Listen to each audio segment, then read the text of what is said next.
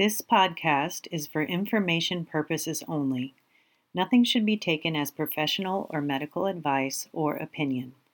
Please consult your mental health or primary care provider for professional advice. All names and details have been changed to protect the submitter's identity. If you are experiencing an emergency, please dial 911 immediately.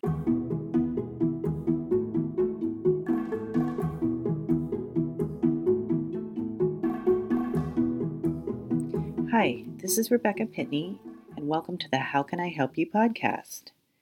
This is episode three The Bus. Welcome back. It is a really nice day here today. It's the spring and it's a rainy morning, but we are still in the middle of the COVID 19 pandemic crisis.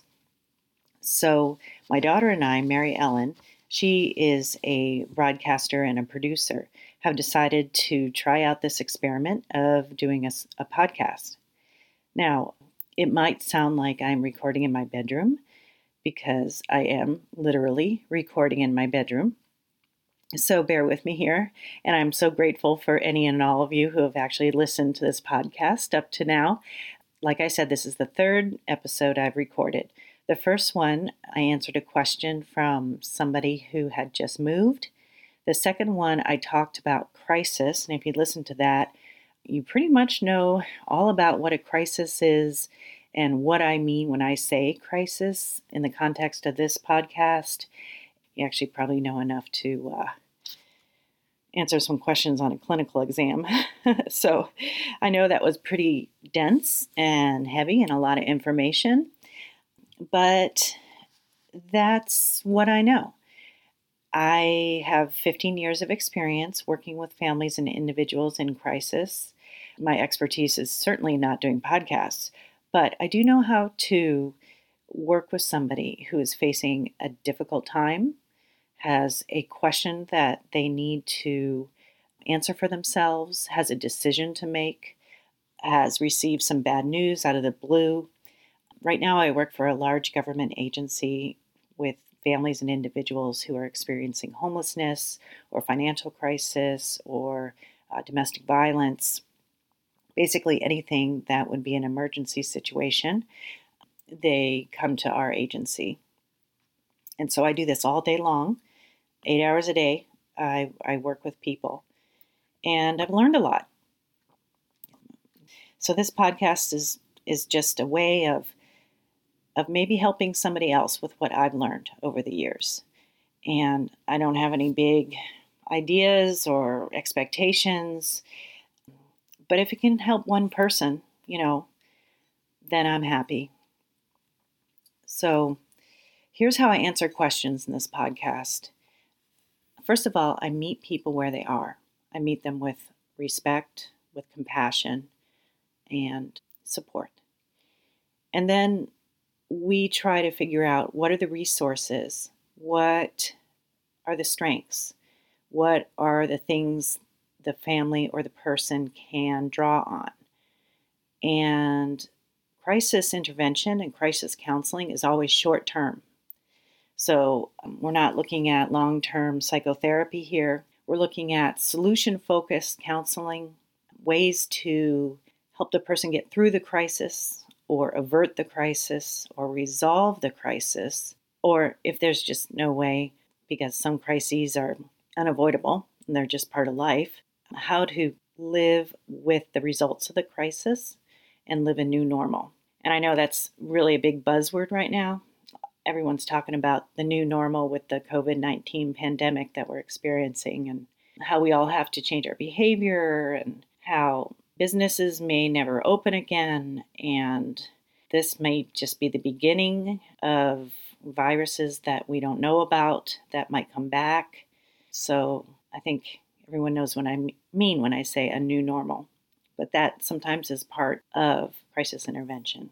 There's a little bit of a difference between crisis intervention and crisis management. Crisis intervention is, is usually what we use in the human behavior or human services field when we talk about helping somebody through a difficult time.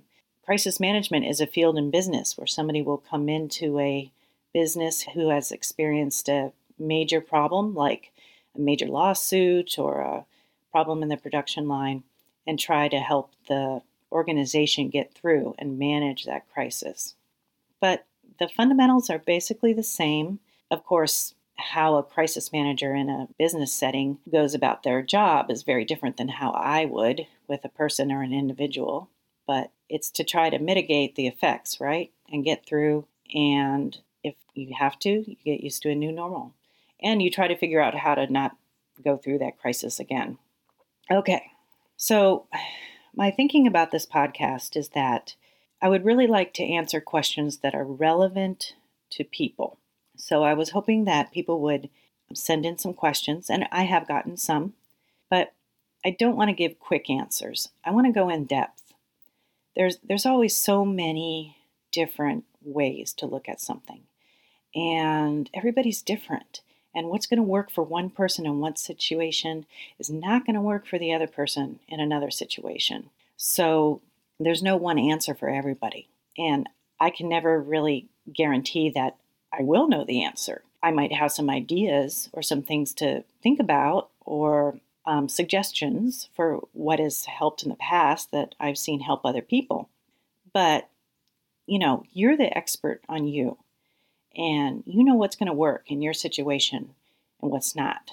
And you know what you've tried before and what you haven't, and you know what you can do and you can't do. So when I give answers, I'm just sort of throwing stuff out there that I think would be beneficial to think about. They're also um, aligned with best practices in the field. And I also use resources and recommendations, but I only use them if I've used them before and they've been helpful to people that I've worked with. And you can see those on my website, which is How Can I Help You Podcast.weebly.com. So check out the website if you're interested. Okay, let's get to today's question. We had a question from a mom. Her name is Sarah. And basically, her question is about how do you help your kid when your kid is being bullied? She says, What can a parent teach a kid to do when they are bullied on the bus? We have talked with the bus people, the school, and I have even spoken to the other student bullying my kid. It's an older student. But now I'm thinking my kid needs extra tools to deal with an hour long bus ride with this jerk. Okay, wow. We can all relate to this. Everybody's been bullied at one time or another because, unfortunately, bullies are part of our society. My family was military, and my husband was active duty. He still is. And we moved a lot. We moved every three to four years. Sometimes it was hard to move, but actually, sometimes it was kind of nice because we were getting away from some bad relationships. And let me tell you, everywhere you go, there's going to be good ones and there's going to be bad ones.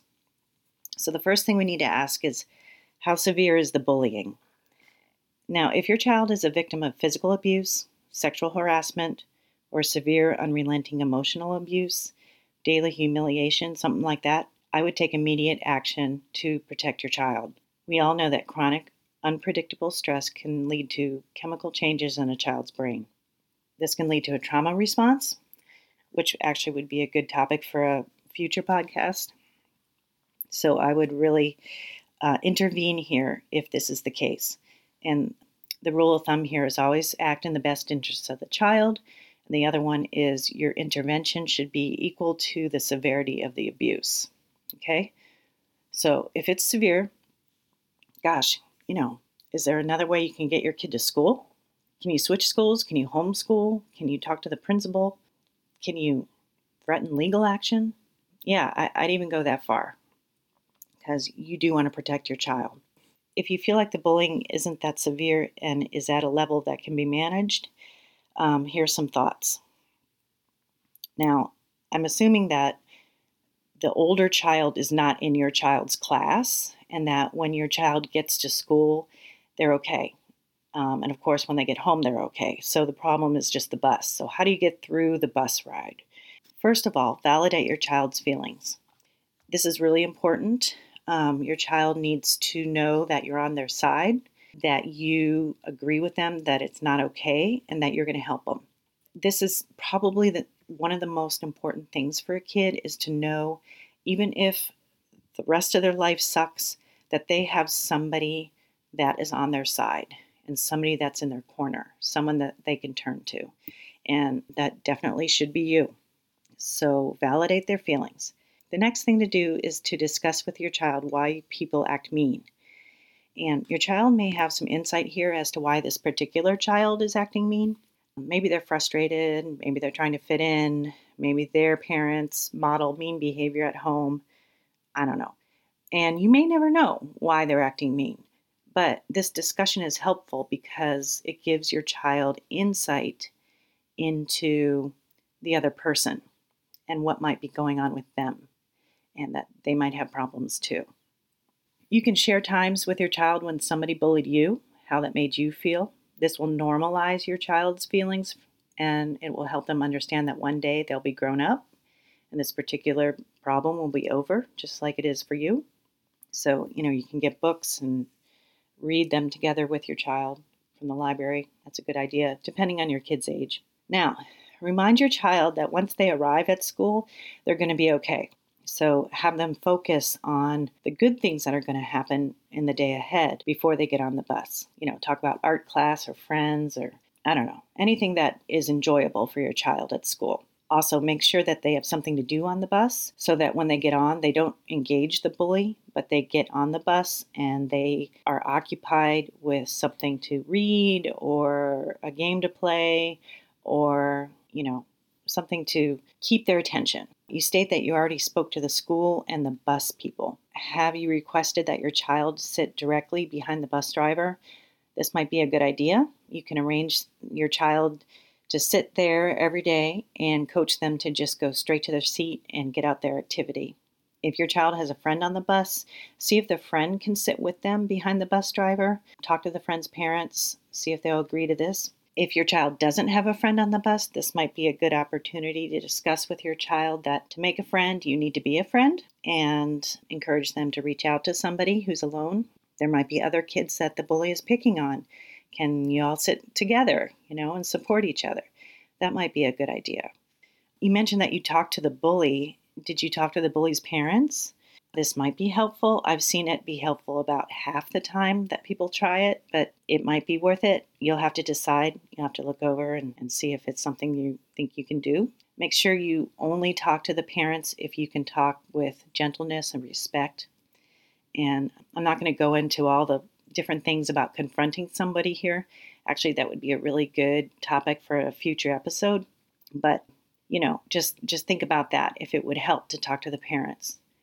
The next recommendation I have is to carefully explore with your child what they think makes the bullying worse or better. What do they think started it? Was there an incident? Does there need to be a conversation where you clear up some misunderstanding or something? And do this carefully because you don't want to give your child the message that it's their fault.